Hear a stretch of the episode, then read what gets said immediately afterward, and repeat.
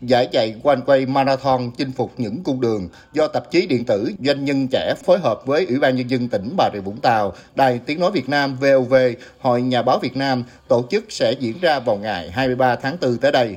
Giải có các cự ly thi đấu 42 km, 21 km, 10 km và 5 km.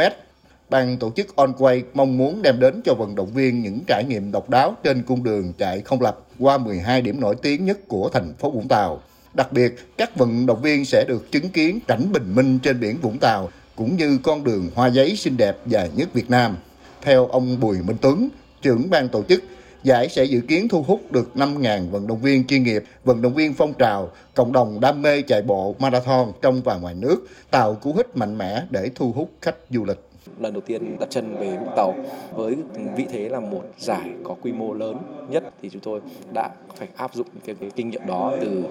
giải trước tạo ra một cái giải chạy thành công hơn ở Vũng Tàu.